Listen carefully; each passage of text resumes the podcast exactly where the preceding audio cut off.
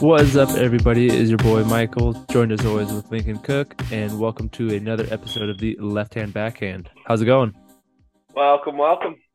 We have some tournament to recap, some tournament to preview, and a little tournament for me this weekend that we're going to do a little talky talk about. Yeah. So the Pro Tour season is coming to an end, but we just had the last major of the year that just went down, USDGC, but we'll go over the kind of review of that, what happened for both. Well, MPO was USDGC, FPO was Throw Pink Disc Golf Championship. I don't know the exact name, but so same, but different. And then we'll do a nice eagle. Yeah, little preview of the Disc Golf Pro Tour finale, and then dive into your bag, your tournament coming up, and that will probably just round us out for the for the episode today. Sound good? Let's do it. Perfect. All right, so I have the results pulled up for MPO. So spoiler alert if you don't know, but Kyle Klein took it down, shooting 27 under. Followed by Bradley Williams, Isaac Robinson, and Simon Lizotte tied for third. Calvin and Joel tied for fifth. Nicklas Anttila and Aaron Gossage tied for seventh. And then Eagle and Chris Clemens rounded out the top 10. So, and Ricky Wysocki in 11th. Yep. He was my pick, so I had to shout him out. Yeah. Just looking at this, I didn't even acknowledge that Nicklas Anttila was in the top 10, but he played well at this last year too. He does super, well. At this super quiet, yeah, for sure. Very, very quiet. Also, Calvin kind of quietly in fifth place too. Yeah, and I feel like Simon and Isaac were, they poured it on them that last round, but they definitely were silent assassins. But it was a one man kind of wrecking crew and show. Yeah, he cruised his way to the finish, and it was a one-stroke victory, but he didn't. He was 4 over par from holes 12 through 18. Yeah. So he kind of just was I got this. All I got to do is par, and he did. Yeah. And shout out to him for playing fantastic all weekend. Mm-hmm. He was solid. Looking back at it, he was -9, -4. And then -5, and that -4, there was a little more weather. Yeah, a little bit windier. In that third round. Yeah. A little more weather conditions, and then that final round, he went 3 over on the final hole, and bogeyed 16 as well. So take away those 4, and he's -9 again. Yeah, if I do my math, cruised his way. Yeah, correctly, which I probably did it wrong. After hole 11. I think he had an 8 or a 9-stroke lead. Yeah, something like that. Yeah, 9-stroke lead with 7 holes left. So he wasn't wire to wire in first place because he was always up there. There was competition, but he was, I think, lead card all 4 rounds. Well, not the first. I don't think he was, but after that. So second. The rounds that you can actually make lead card, I think he was. Yep, he was. In it, but another storyline in it is, where did he finish out? Oh my goodness, did he finish the tournament? Who? Colorado native. Why am I spacing on his name? Aaron Gossage. Pants. Loud pants guy, Joel Freeman. Joel Freeman, yeah. Did he finish? I don't see fifth. Him on here. He tied for fifth. Oh, okay. Yeah. Okay. So sorry about that. One of the storylines was Joel Freeman was first place through the first 2 rounds. Yep. And then the third round he shot +2, the poor guy. Yeah. And the fifth round finished -5, so not amazing that fifth round or the fourth round. Nope. But he was solo first after 2 rounds, and then shot over par in that third round as conditions picked up. So yeah, tough to see him. Definitely not. I don't want to say choke, but you know that he is going to have nightmares about that for the rest of the off season. Yeah, like that he was in first place after 2 rounds of a major, and then just kind of wet the bed. It's one of those, it's one of those things in disc golf where it's like I think of disc golf of the old when you had Paul or Rick in the lead, everyone was kind of just like, I'm gonna fight for second. Whereas now, second through 15th on a leaderboard, they get to go out there with the motivation, and they have the ability to, like, they have no pressure on them because they're not in first, and they are just in attack and hunt mode, and they're able to like pull themselves back into it. And it's very, very hard to hold on to a lead from round one. Like, I don't know if we've had a wire to wire this year. That'd be a really cool kind of like Statmando thing to look, but it's very hard to do nowadays. Yeah, no, I totally agree. The skill level is just way deeper, and so no lead after 2 rounds is safe. But you know, Joel's just kicking himself for that. Yeah, he played great though. Yeah, a couple other storylines from the NPO before we jump into Throw Pink. I was able to watch round one live, and they had in the box they had the champ Ken Climo on. Yep. And that was, I had so much fun just listening to him give his analysis. I was like, they need to bring Climo on for more tournaments like this, because I heard the same thing from other people that I've talked to this week or that I've seen on social media. They were like, yeah, I love Ken Climo's commentary. Like, for a tournament this historic and all of his experience there, yes, he has more insight than anybody else. But it was still just awesome to hear his insight about the game today and these players, and just like he knew these players' games too. Like, I don't know. It was really, entertaining. He keeps up with the Pro Tour. I don't know exactly how far back he's been keeping up with them, but he stays relevant. He watches it all. I am kind of curious to think this was maybe just a perfect storm for him to be successful. End of the year, we're kind of maybe tired of the same announcers and commentators that we've had for the entire season. So like having a fresh voice was a positive thing. I mean, he knows this course like the back of his hand. The dude's won it 5 or 6 times. So like that helped a lot that he was so knowledgeable on the course. And you do have to be able to know the players themselves, how their games are, kind of what they're throwing and what they might be like going through and thinking. So I think everything was definitely tilted in his favor to be really good at commentating. He did a good job, but I don't know if I'm ready to be like, let's get him at every single event. He should be the main commentator week in and week out type of thing yet. You know what I'm saying?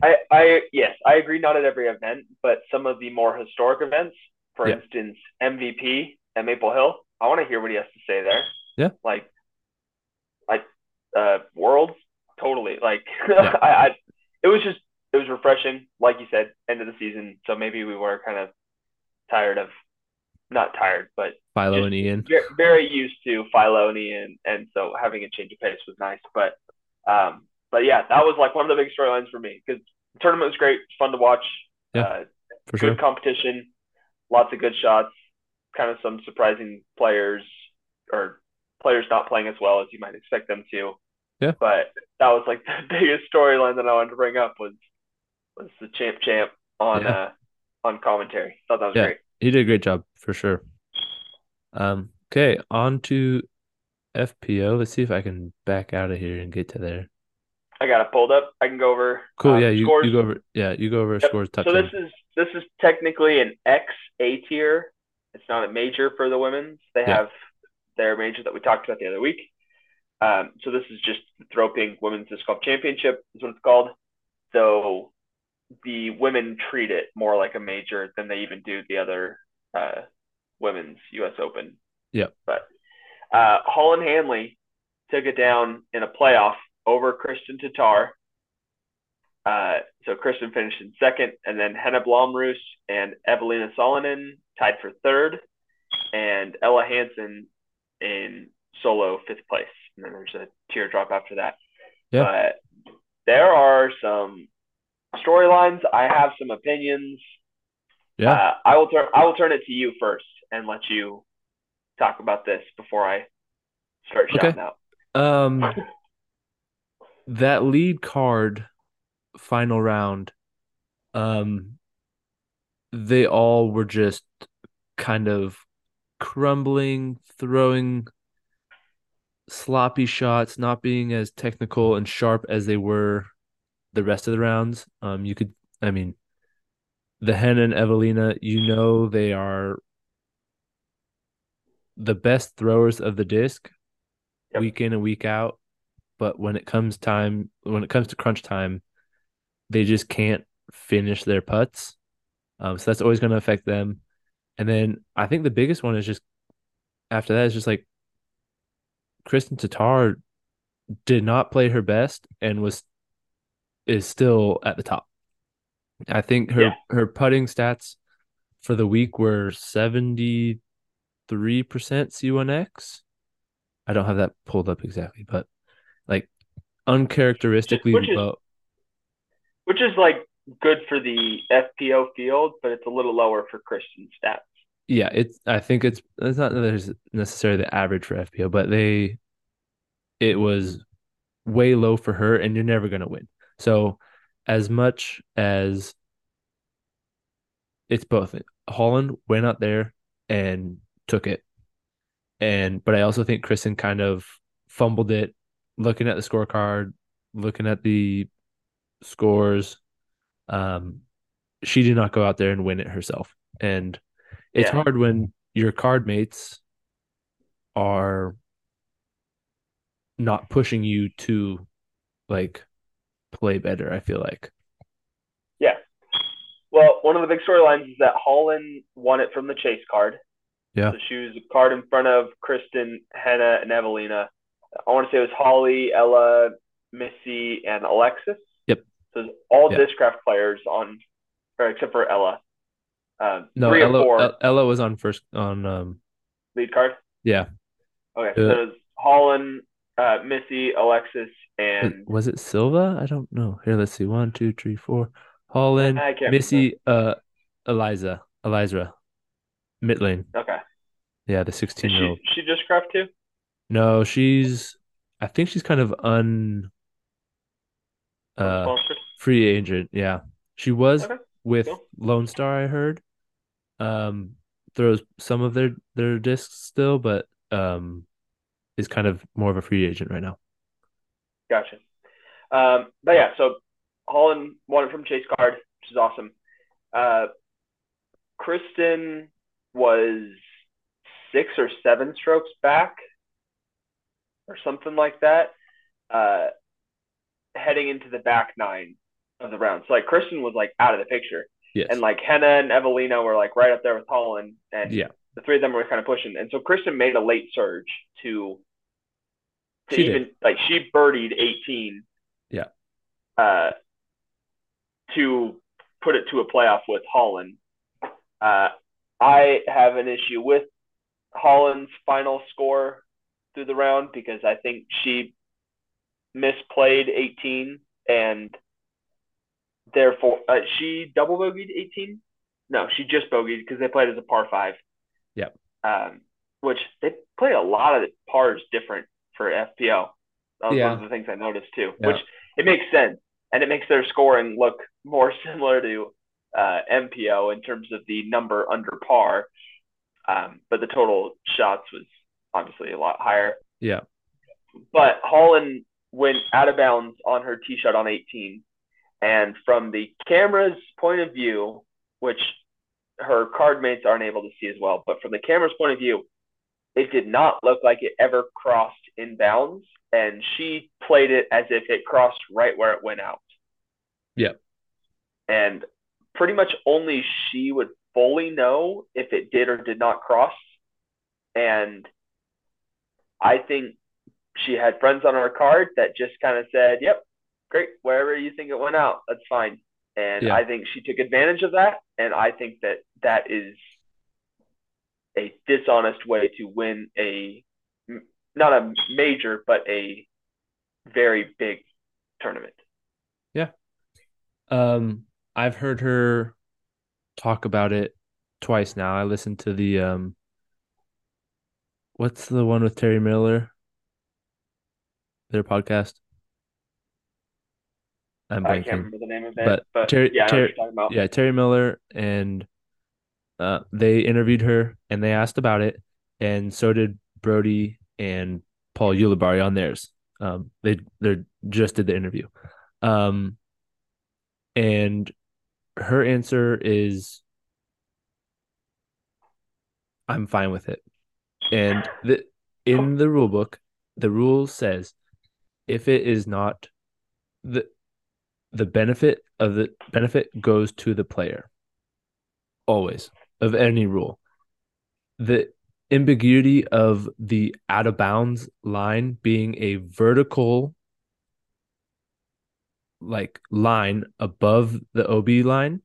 And if you cross it in any way or time or shape, it counts as being in up there and then it goes out of bounds in real time from far away. Without a correct spotter, without the card mates being able to officially say no and or yes, it is like the line is under part of the trees.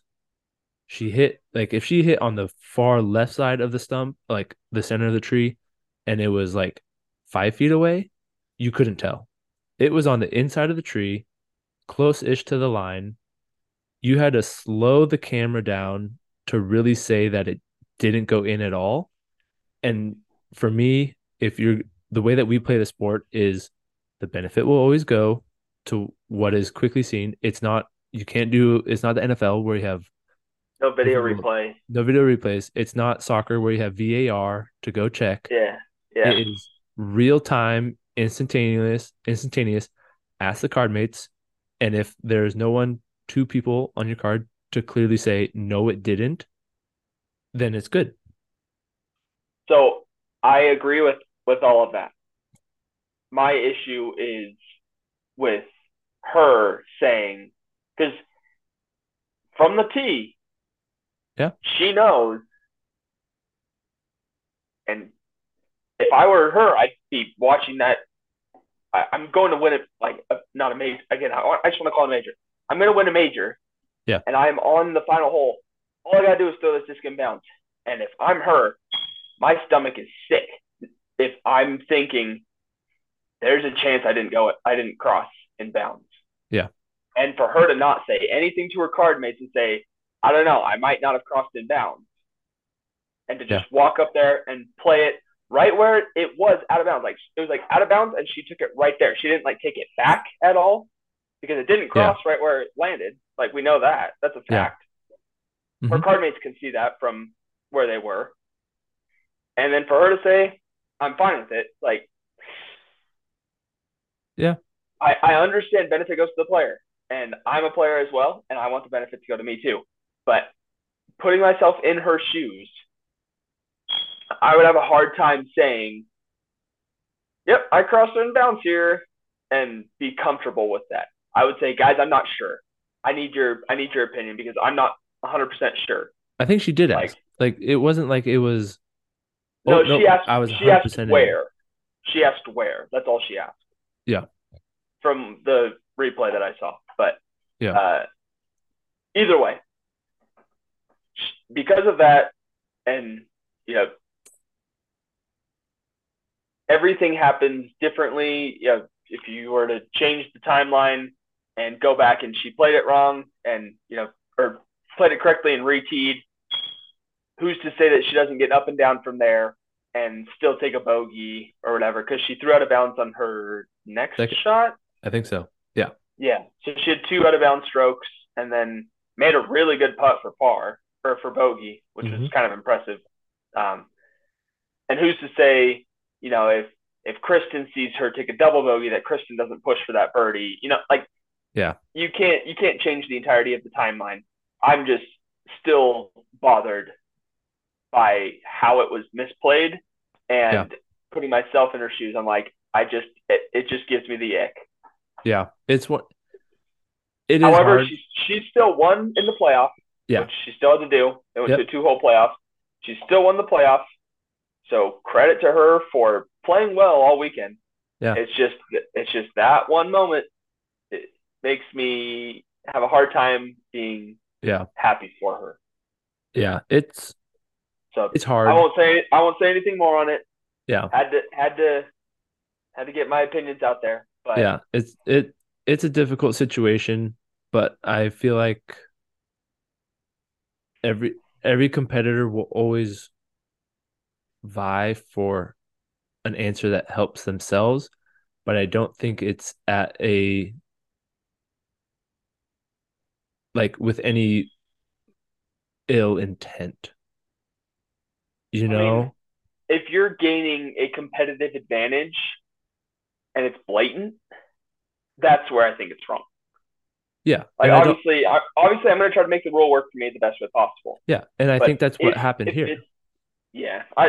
If it's not 100% clear, the benefit goes to the player. Yeah. You're bending the rule, possibly, but you're not breaking it. Yes. If she were to have played it a little differently and gone to her card mates and said, hey, I'm not 100% sure if I cross him down. Like, if she would have just been straight up and said that, because if she's not 100% sure. Yeah. And she brings it up and her card mates say, you know, I'm not sure either. And they get up there and they say, oh, you know what, based on kind of how it ended, I think maybe you crossed back here or whatever, because it didn't cross where she took it. She would have, like, taken it back a little ways or whatever it is. You know, if she would have worked with her card before they actually got there, because she didn't talk to her card about it until they were up there. Yeah. Then, Yeah. Anyways, sorry. I'll be done. But good job winning an A tier. Yeah. Her first Pro Tour win. That's what I'm going to say. Just good job winning an A tier. Yeah. So, cool. And we have the final tournament.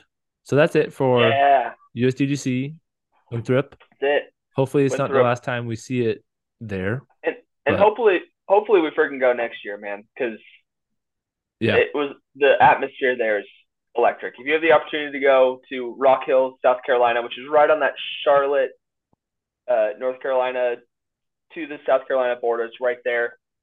Go. It's apparently it's been getting better and better every year too. So yeah, and then moving into North Carolina now. Yes, we have the Disc Golf Pro Tour Championship presented by Barbasol. Yeah, looks like you and I might need a little Barbasol action here. I do need some. I've actually, so I haven't, like, razor shaved my face in 8-9 years, like, since college. Because it always just, like, leaves it irritated. I'm sure Barbasol would help, but I've always wanted to try the, like, the straight blade. The one blade? Yeah. Which is a little bit sketchier, maybe, around the throat area, but everything else would make it, I feel like, a lot nicer. Todd. Yeah. Yeah, for sure. So. Well, how about this? It's presented by Barbasol. If you or I pick the winner, the other person has to go buy a straight blade and Barbasol and shave their face. Yeah. Deal? That sounds like a deal. So we'll pick 5. Now we'll just do there's only 25. Yeah, we'll just do one pick each. Okay. Talking about this tournament just a little bit, because there's not a crazy amount to preview, but talking about the format of the tournament. All season long, the Pro Tour has been playing for points at these tournaments. Silver Series, I believe, count as well in terms of points. You get more points the better you play. Three of them. Yeah. Yeah.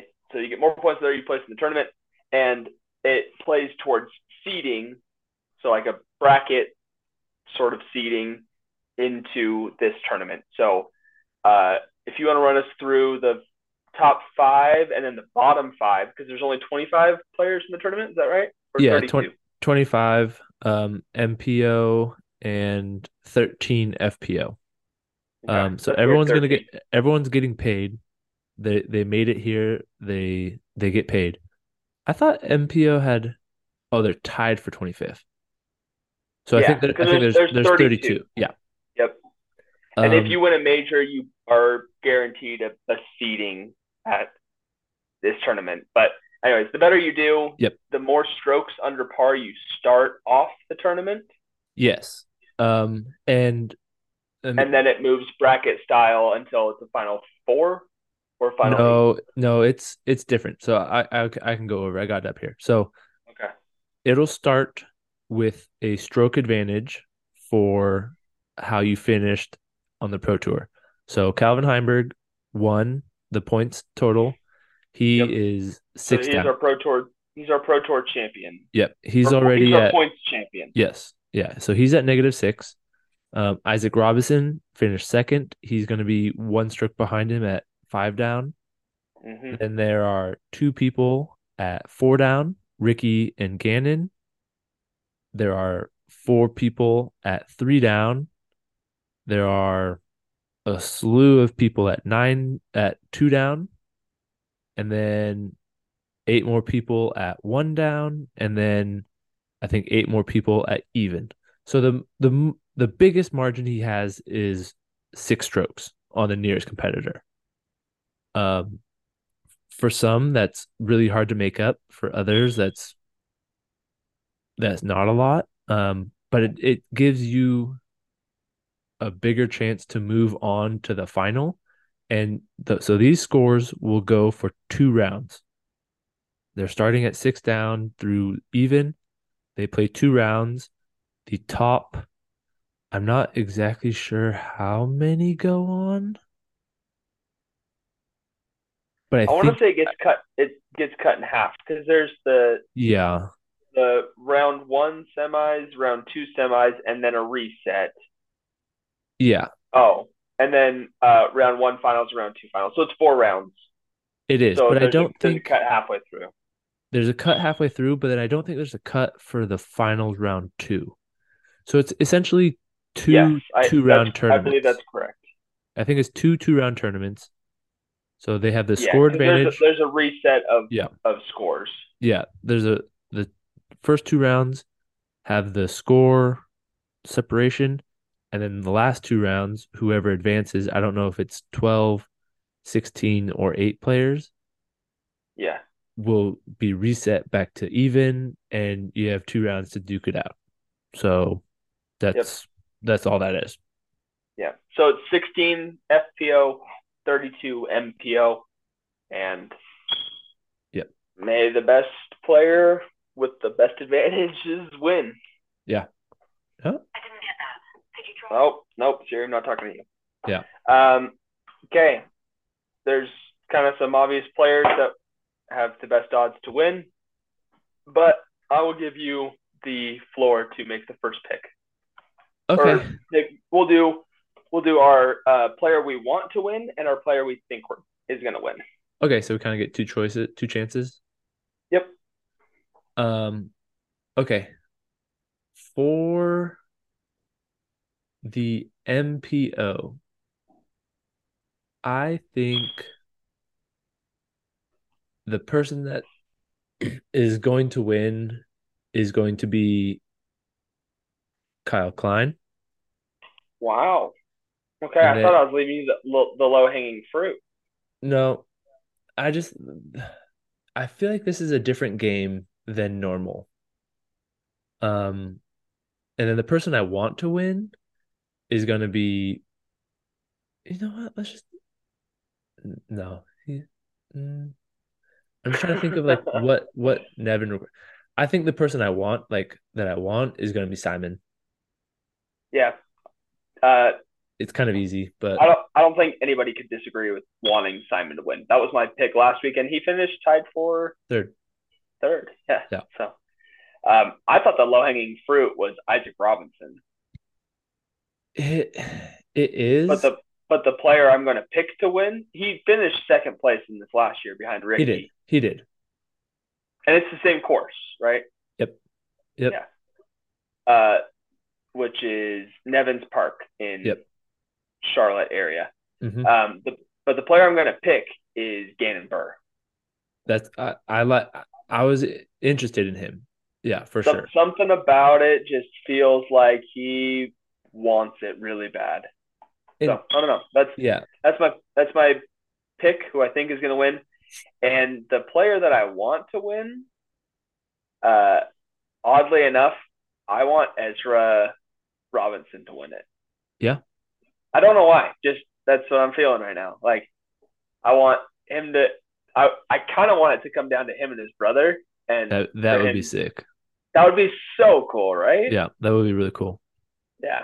So I think that's kind of fun. And then FPO, I mean, it's mine will be different. I don't think Kristin Tattar will win. Kristin's obviously the favorite, but we're gonna pick non-Kristin players.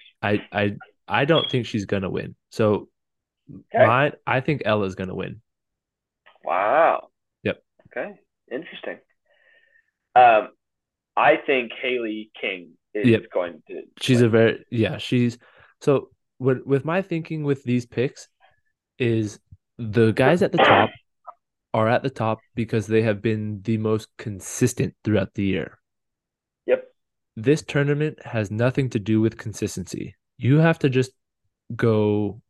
You have to want this more than the player in front of you. You just have to just go balls to the walls and attack, and get birdies to advance to the final rounds. And then guess what? You start at zero. You have 2 rounds to shoot the hottest scores. Yeah. And it's not going to be the person who plays good golf all 4 rounds because it gets reset. Yeah. So it's someone who is streaky. I think that Haley is really streaky. I've seen Ella really streaky. Kristin Tattar has been always the most consistent, but she's never been kind of like the hottest on the front foot every single round. Yep. So that's why I picked. Same because it's 2 rounds and then it's reset. So you got to make it through 2 rounds, and I think both of our picks will easily make it through 2 rounds, and then it's getting hot those final 2 rounds. So, yep. Oddly enough, our picks are tied in the same starting position. I know, tied for 5th, along with Katrina Allen, which is just baffling to me, but. That's good for Katrina Allen. Who's an FPO player that you would like to see win?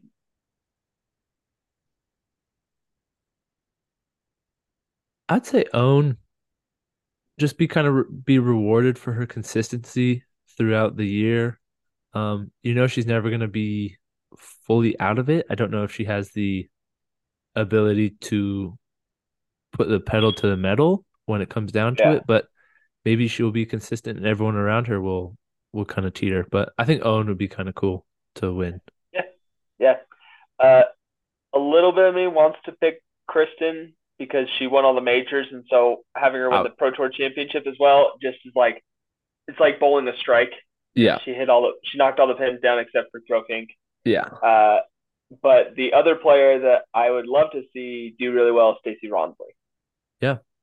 I think it'd be awesome for her.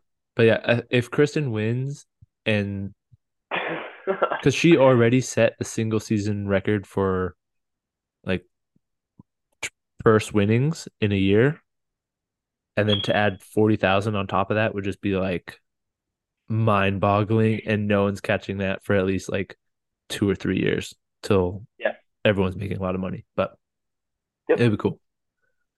Okay, well, that's the recap and preview on the pro scale. Yes. Moving to kind of a semi-dealer's choice, talking about my tournament this week. Yeah. Yep. I'm playing the Mile High Classic, which is an annual tournament held at Barringer, which is a course that you and I both very much enjoy, out in Littleton, Colorado. And this course is not the most challenging, most technical course ever, But there's a lot of out of bounds, a lot of bogey strokes that can be taken, and a lot of birdies available for the taking as well. The name of this game is keep it in bounds and make your putts, which is very common in most tournaments in general, but especially in Colorado. It's going to be pretty cold. Okay. I want to say it's like a high of like 50, and we're starting at 8:30, so it's going to be like cold, 35 degrees when we start. Important to warm up. Emphasis on the warm and also warming up your arm. And then there's also a high chance of wind at this course because it's kind of open and on the side of a hill. So knowing that, I went out and played a practice round there today to kind of dial in my distances, figure out what discs I want to throw, what I want in my bag, game plan. Because really, the type of player that I am, I'm pretty balanced forehand and backhand, I would say. And my distance for both is kind of balanced as well. Like I throw the same distance forehand as I do backhand pretty much. And coming to a course like this, it's like, okay, well, the safe play is this, the aggressive play is this. Like, where do you want to balance that, you know, walking that line? And so that was kind of what my round was today, was like, all right, what's the highest percentage shot? What's my miss? What's my safe play? And figuring out which of those it is. Because if I'm in a tournament and I'm like, oh, well, do I want to go backhand this or forehand this? And, you know, you can kind of just lose track of a game plan if you're not, if you're wishy-washy on every tee. And that's the last thing I want to be, because I don't need paralysis by analysis. For sure. So I went and led practice round today, and felt pretty good. I played well, and I missed a few putts. And I also changed. I played my first shot and first score, but then played the better play. And I shared my notes with you. I'm curious if you have any thoughts based on the notes that I've shared. I have them here. The only note I like to make when I go kind of to that course, or just when a course, if it has wind, is to always kind of leave myself wherever you have a tailwind putt. Most of that, or if you're more comfortable with a headwind putt, like leave it so that whatever putt with the wind is like, that's where your miss is. Yeah. So I think of like a hole one, if there's a tailwind on that one, like you say your miss is long in your notes, it's like maybe don't go long, come up like just down to your escape, come up, land in the bush or tree that's 25 feet away, and have a nice tailwind putt you can go at it, instead of a little bit of a downhill like headwind putt. So just that's what I like to think of, is like putting the disc where the putt will give me the most success. And then I feel like for some of those holes where the, like I think of hole 3 and I think it is hole 10, like where those OB lines are on the basket. Did they move hole 10 or no? Is it still a foot away from the OB line? Hole 10, yes, hole 10 is right there. Yeah. So like for that, it's like the OB line is so close to the basket that you don't necessarily need to give it an ace run, because then it's for sure. But it's like, don't be so afraid of skipping out of bounds. I believe if you go out of bounds, you go to the drop zone. Oh, it's a drop zone? Yeah. Even if you land in? Correct. Okay. Or if you skip. Yeah, I'm gonna pull up the caddy book. OB ditch and beyond defined by flags. Normally it's played to the drop zone. I will confirm with Kyle. Okay. If it's not, yeah. Yeah. If there's a designated drop zone and you got to bounce, normally you go straight to the drop zone. But not every hole has the drop zone. Okay. There are no notes about drop zones on here, so I will confirm and let you know. But I do know they have that drop zone, but it's like leaving yourself a 25-foot putt because you are afraid of the out of bounds, you're just going to be laying up that next one anyways. Whereas if you like try park it and you accidentally skip out, guess what? You have a 5-foot putt like coming back. You know, like that's a par. That's a par. Yeah. Like you're getting a par either way. And then I also think of like hole 3 doing that same thing. The out of bound, like don't just do a high skipping shot, come right over the basket, like skip off that road, and if you land in, it's great. And if it skips out on the other side, like you have a 5-foot putt for par. Yeah. Like don't be try like perfect with it. The one thing I did learn on hole 3 today was to go FD3 because you don't need a ton of distance off the tee on that one. It's only 510 feet. Yeah. So if you throw a 330-foot to 350-foot tee shot and land in the center of the fairway, like you're adding an extra 30 feet on your approach shot, and I'm just going to be throwing a forehand chip shot, playing it out over the road and letting it fade in. And if I skip left, I'll have a tap in par. Exactly. And if not, I have a 10-foot birdie putt. Yep. So going shorter off the tee was something I learned today on that hole. Hole 4 is in the short location. So that one's just straight up the hill. Chip shot. Yeah. Hole 5's in the short location, thankfully. Hole 7's in the long with the left, right behind it. To the left, right? Long to the left. Yeah, that's a tough one. And I threw a 85 to 90% forehand shot on my second throw and left myself like 30 feet. Yeah. And in a tournament, if I have the ability to run that putt, I'm most likely going to run the putt because how I like to play. But I did learn that I can give it a little more juice and a little more ante to get that extra distance. Yep. Yeah. Instead of being nervous about it going out of bounds. Like if I go out of bounds long, that's awesome because I'll just have a short putt for birdie. Oh, that's par 3. Yeah. Par 3. Yep. So that was another thing I learned was like, don't be afraid to go long on that hole. Don't try to just play it short and play it soft or whatever. Mm-hmm. Hole 12 is a hole that I always struggle with. It's the one that's up on the mound. Yeah. I'm surprised you don't do forehand on that one. Really?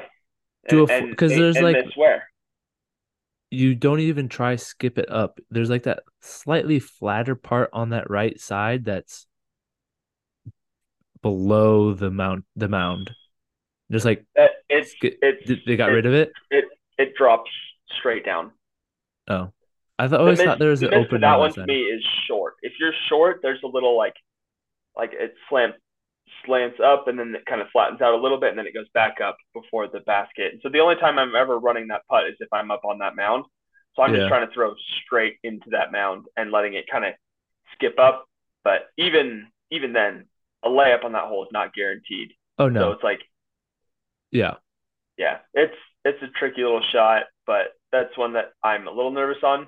I birdied it last year, first round, and then second round I double bogeyed it. So that one, it's hard. It's like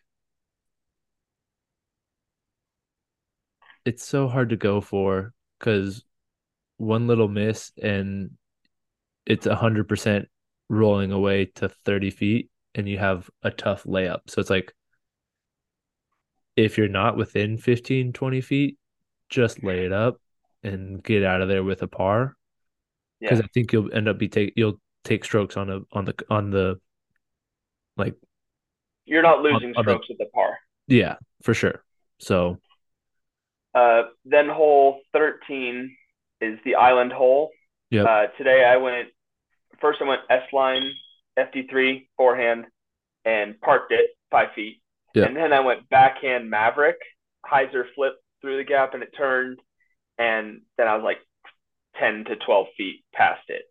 Nice. And so both were just like, I was like, this is so fun to throw the backhand, but the safe play is the forehand where you can trust the stability of the disc to fight out of it. And that's where like, if there is wind, to like pick the right disc to counteract wherever the wind is coming from. Yeah. So like I'm going to be making I have my like game plan, but then I'll make adjustments based on the wind. And like you said, I think conditions. It's a really good point to try to finish so you have a tailwind putt. Yeah. But yeah, other than that, everything is good. Where's 16? Is it just kind of straight down there, or is it off to the like right around that last Mando tree? Or like... So there's an early Mando, and then that big tree. Giant tree, and the basket is often to the left of that tree. It's another 40 feet back and to the right. Okay. Yeah, I've had it there. And before. So what I learned today when I played it was I could go straight with the fairway and leave myself a jump putt or a tap in par, but the ditch is not out of bounds. Okay. So there's no out of bounds right as long as you make the Mando. So I'm just gonna take something over stable fairway and throw over all the junk. I went Warbird, and I was like 35 long, and I was in the ditch long. Yeah. So I'm just gonna take FD3, Color Glow FD3, and flex that to get. That was another hole where I was like, "Yep, I know the right play now that I've practiced it." And then also hole 18, the basket is in the same position as always, but the ditch is not out of bounds. Yeah, I've never played with it out of bounds. I think I played one tournament. Yeah, I've played one tournament, and it's never been out of bounds on that hole. It always has I played with it out of bounds, and then if you crossed it, it was also out of bounds. So it forced you to go on the left side. I am curious your thoughts as to where you would rather be. Would you rather be short left, long right? Where do you think is a better putt to have the highest chance for birdie? Probably long and right. That's what I was thinking. Because it's it's more flat, and then your miss is back onto flat ground, slightly uphill. Yeah. If you miss it short left, it's just it's slightly downhill, and everything's still falling away from you, and then your next putt will be from in the creek. So yeah, I agree. I went backhand sword first throw, and I just turfed it, threw it too low, and then my second throw I went forehand cloud breaker and parked it. Yeah, and it's 390. It's pretty long. Yeah, it's a good bump, but got a good rip on it. Cool. So with that being said, I wanted to move to what I'm bagging for the tournament.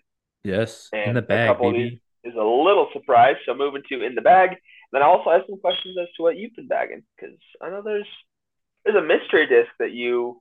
I got five. Me with this 5 mystery discs. They're not in my bag, but yeah, I got 5 to show. That's what the in the bag section is all about. Yeah. Okay, so I'm putting with my links. I am to my purple links for fun. I got a soft and a hard one. Soft one for longer jump putts and sitting by the basket a little better. And then the hard one for my circle putts, just jamming it in there. Although if it's cold, I might just be putting with the soft one the entire time. That makes sense. Yeah. I have got an old trusty disc back in the bag. I got this is a 2021 Ricky Color Glow Pro Pig. The airplane pig, this is purple, and it's very flat, and I threw it today for the first time in a while, and I was like, dadgum, I missed this disc. Yep. I wanted the copperhead to be like this disc, but it just was not. It's covered great disc. Not saying anything like that, but it's just not as stable as this. You can't put it on the flex line and have it come out or whatever. Yep. I was throwing spike forehands. I was throwing straight forehands to fade, and I was throwing little flex shots. Just touch. It's awesome. Missed it. Glad I have it back to back. Got an inner core. Got a Lux Link for if the wind picks up and I don't want to throw the inner core. I can throw my Lux Link. And then I've got an ESP zone, which I throw backhand when I don't want to throw the pig, because I prefer to throw the pig forehand and the zone backhand and forehand. Nice. Got my 2 dunes, like always. And then my fairways, I've got a 7-speed, 9-speed, and 12-speed backhand disc. So one that's a little straighter and one that has a little more bite to it with both of these. So I've got the I've got a Maverick and an FD in the 7-speed. The FD is a little straighter. The Maverick is it's flippy. The Fusion X one, but it's flippy, dude. It's so nice. Fun to throw. Yeah. And then I've got the Escape, a Fusion Burst Escape, and a Biofusion Escape. And then I've got the Orbit Sword and the VIP Sword. So in nice. That 7, 9, 12, I've got the two discs that I'm throwing primarily backhand only. And both of those are like for a straighter shot or one with, if there's a little more wind and being able to adjust and throw the same shot. And then for my forehand only discs, I've got an FD1 if I don't want to have to juice a zone, just in case, because the FD1 you kind of use it as like your mid-range for like a forehand mid-range distance shot to an extent, right? Yeah, it's, like it's I could go FD3, but it's like if I don't want to power down on the FD3, I'll throw the FD1. Yeah. So it's kind of in there just in case. I don't think I'll throw it.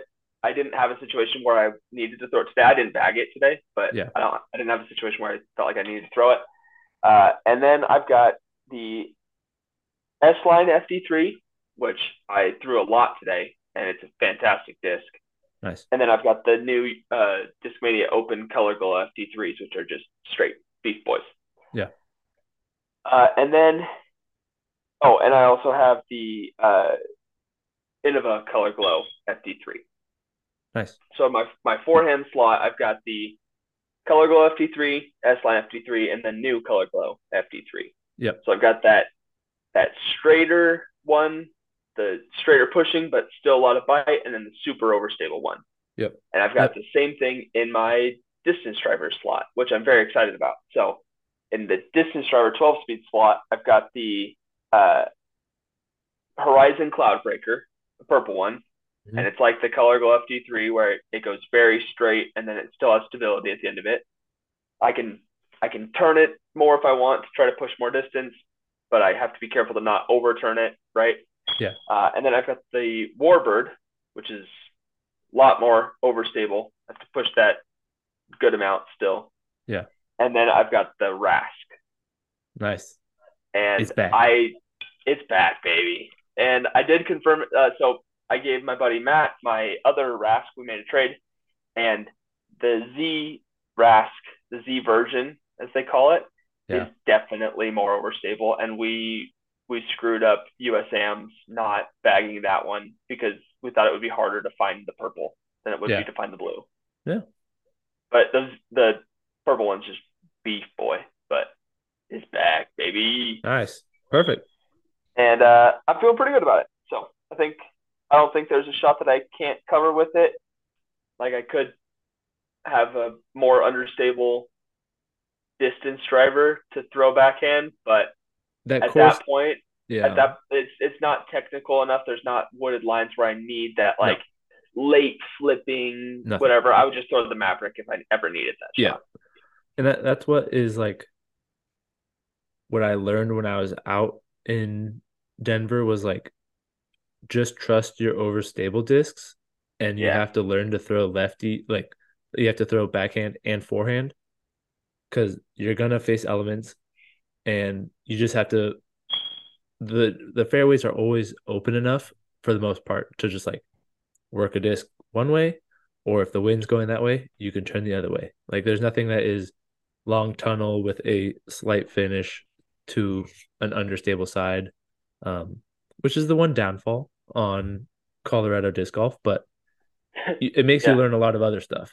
So it's a good power golfer like destination. Yeah. So it's not as like I almost don't like doing. I don't like play that way during a normal round or a practice round, but in preparation for tournament or tags or something like that, where like you want to put out your best score. Yeah. It's the most reliable shot. So it's like, why would you not do that? Yeah. I'm always going to practice my straight hyzer flip to perfectly dead straight finishing disc. Yeah. But when it comes time to like crunch time, I want something that I can throw on Annie, and tight little flex and land straight in front of me. Like, that's what I'm going to do all the time, unfortunately. Oh. Okay, well, that's my bag, and that's my tournament. I'll report back next week how I did. Perfect. To do all right. We'll see. Yeah.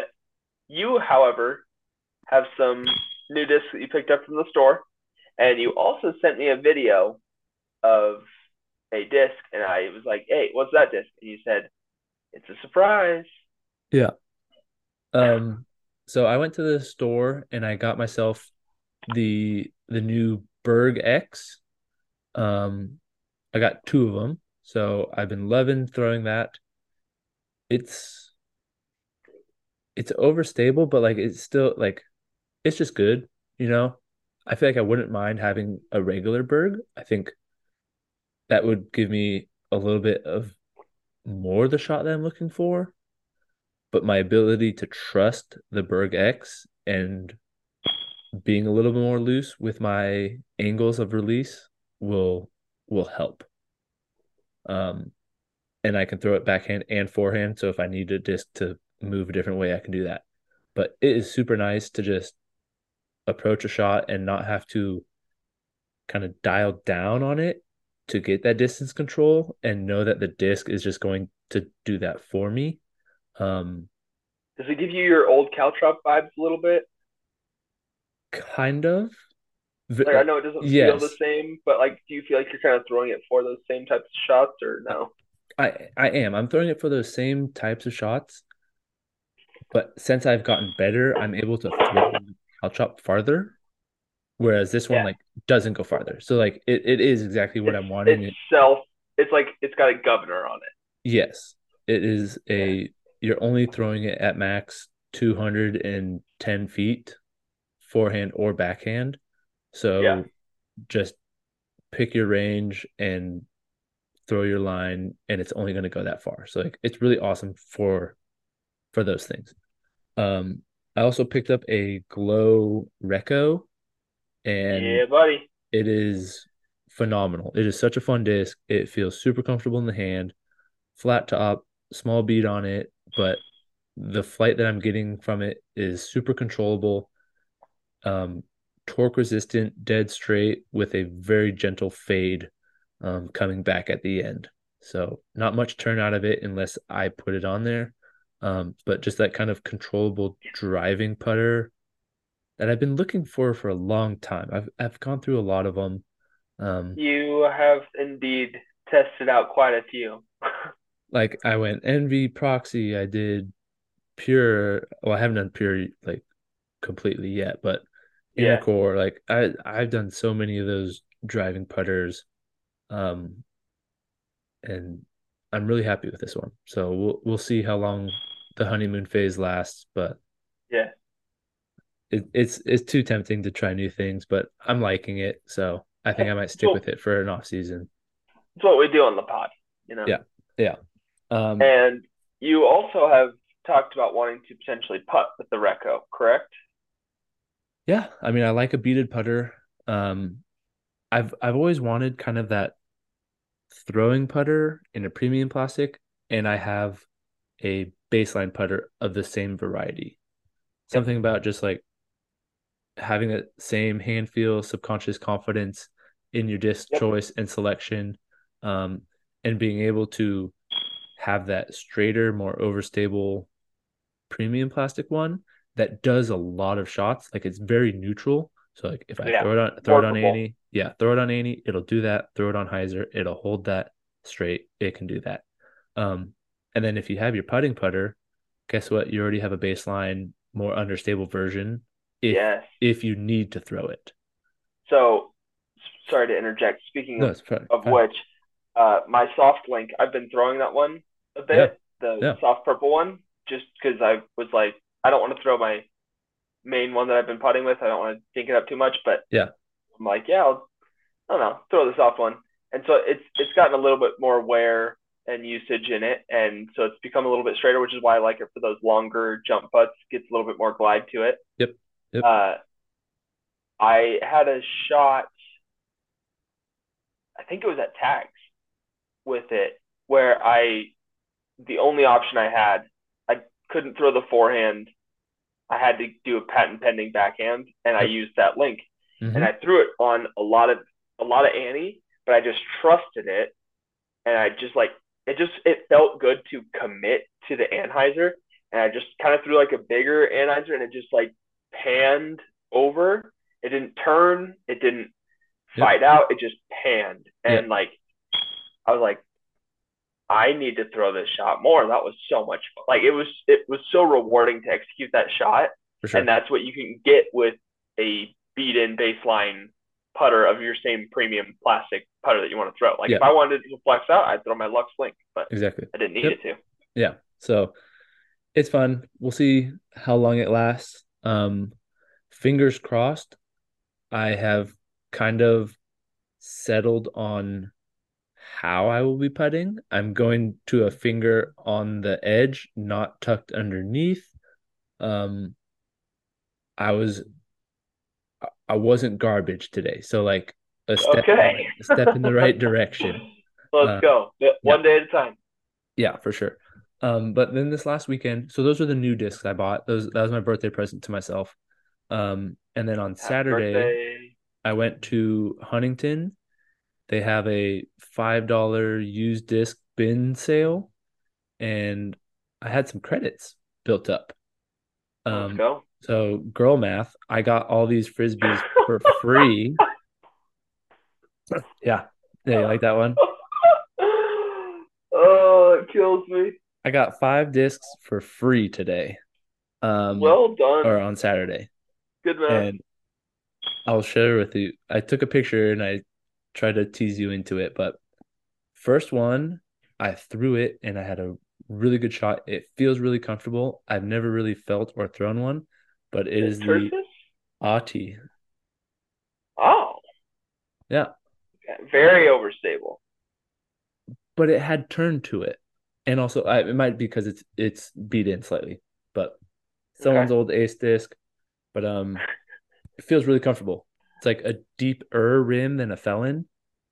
So it feels really comfortable and like flat, but not like board flat and shallow.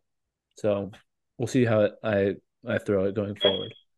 Cool. Next one is an out of production champion spider. Oh, that's sick. And like you can't, I don't know if you can see it. There's like slight ink fading, not quite swirls, but like there's some ink fade in there. I felt this and I was like, is this a putter? Because it feels like a putter. It does not feel 5 speed, but the numbers say a 5301. But out of production, champion Innova disc. It's a smaller diameter, feels just like a putter. Slight dome to it, but it's nice. It's fun. But for $5, you can't turn down an out of production Innova disc. Okay, yeah, that's really fun. I see a brand new one, for $35 online. There you go. So without shipping, I could sell that for $25 right now. Yeah, you could. That's a great find. And then you will love this one. Oh, college disc golf. Is that a piggy? It is a pig. Hey, let's go. Our pro pig, hardly used. Little dome. Nope, it's pretty flat. Nice. You can't pop it at all? No. Yeah, I do know pigs sometimes have dome to them. This one has zero. So it's good.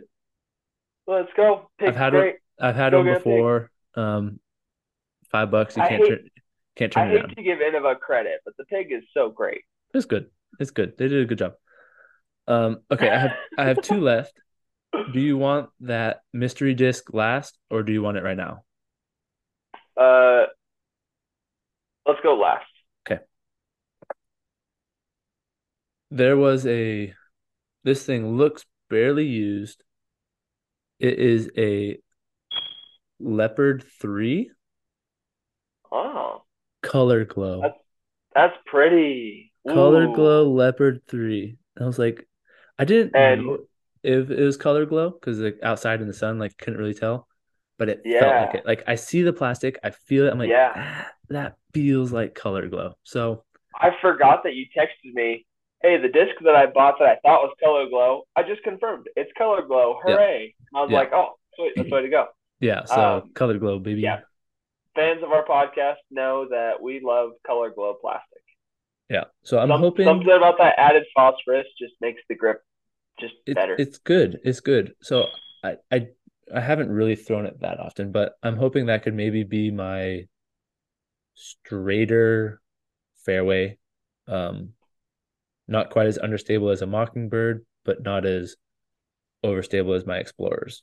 Maybe like I currently have the Centurion in that one, but like more options. The better. I love fairways. So Centurions are practically Leopards. Yeah, they're like almost the exact same mold. Centurions are meant to be a little more stable, but yeah, that's what I figured. So it feels comfortable. And then the final disc is an MVP molded factory second. Glow, Double Glow, Envy.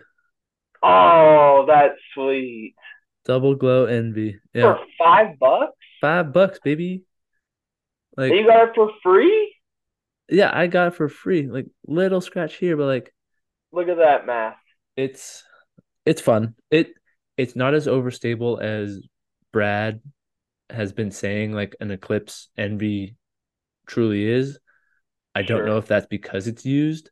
But it is dead straight, and it is very comparable to my Recco. Wow. But the Recco goes further. Goes way for, like way more wide. I don't know why, how. I feel like I can throw the Envy harder. Yeah, like, but it doesn't have as much glide.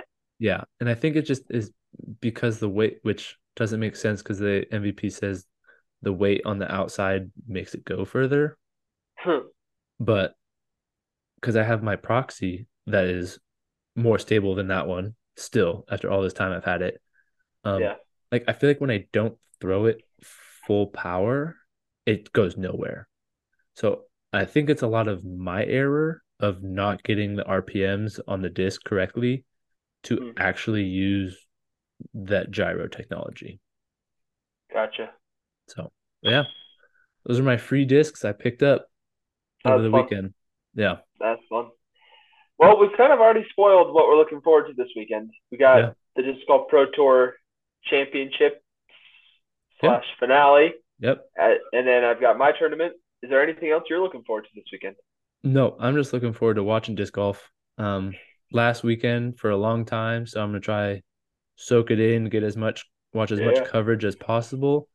And then head into the off season. So, well, it's a 4-round tournament, so we'll get coverage starting tomorrow. Yeah, excited for that. And then I've got something I'm excited for, but I'm going to tease it because I will talk about it in 2 weeks. Perfect. For what I'm excited about, and I don't think you know about it. So, probably not. Sounds good. Go. All right. Thank you, everyone, for tuning in and listening to this far. We appreciate it so much. And we look forward to recapping the Pro Tour finale and talking to you all next week. Peace out. Peace.